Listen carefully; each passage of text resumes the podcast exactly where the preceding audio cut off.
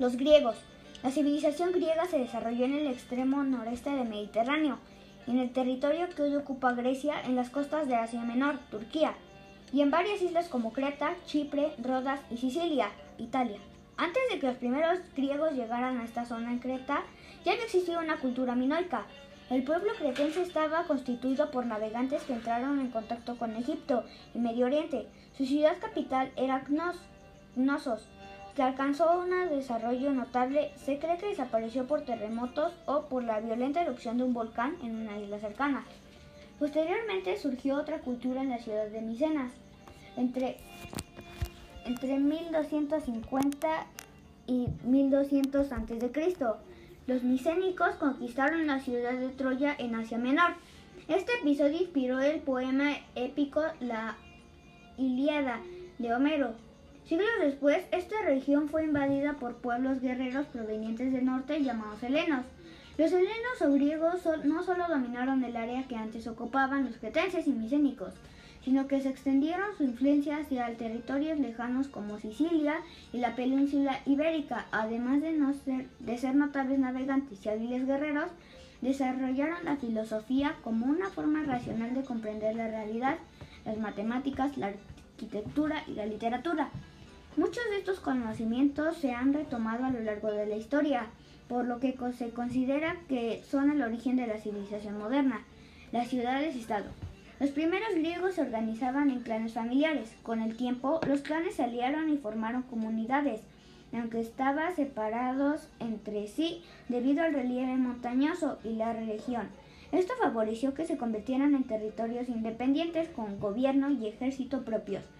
En griego antiguo, estas poblaciones eran llamadas polis. Todas las polis eran muy distintas entre sí. Podemos ver estas diferencias al comparar Esparta y Atenas. Dos de las más importantes. Esparta estuvo gobernada por reyes. A los habitantes se les educaba para la guerra, por lo que debían ser fuertes y hábiles en el manejo de las armas. Y a las mujeres se les, se les enseñaba a luchar igual que a los hombres y tenían derechos y libertad para elegir a sus esposos. Por su parte, en Atenas los gobernantes eran elegidos por el voto de los ciudadanos, los hombres no eran educados para la guerra y las mujeres no iban a la escuela, solo podían salir acompañadas de sus familiares y no tenían derechos políticos.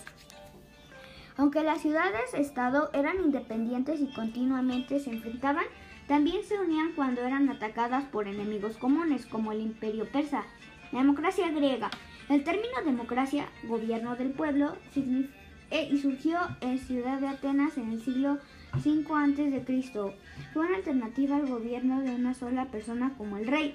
La democracia se basaba en la participación de todos los ciudadanos en la toma de decisiones o en la elaboración de leyes, por lo que podían elegir a quienes se desempeñaban cargos públicos o bien ser elegidos para ello. También podían votar para desterrar a alguien por 10 años.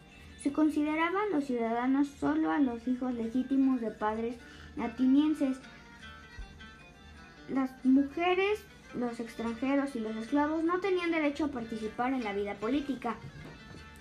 La civilización helenística.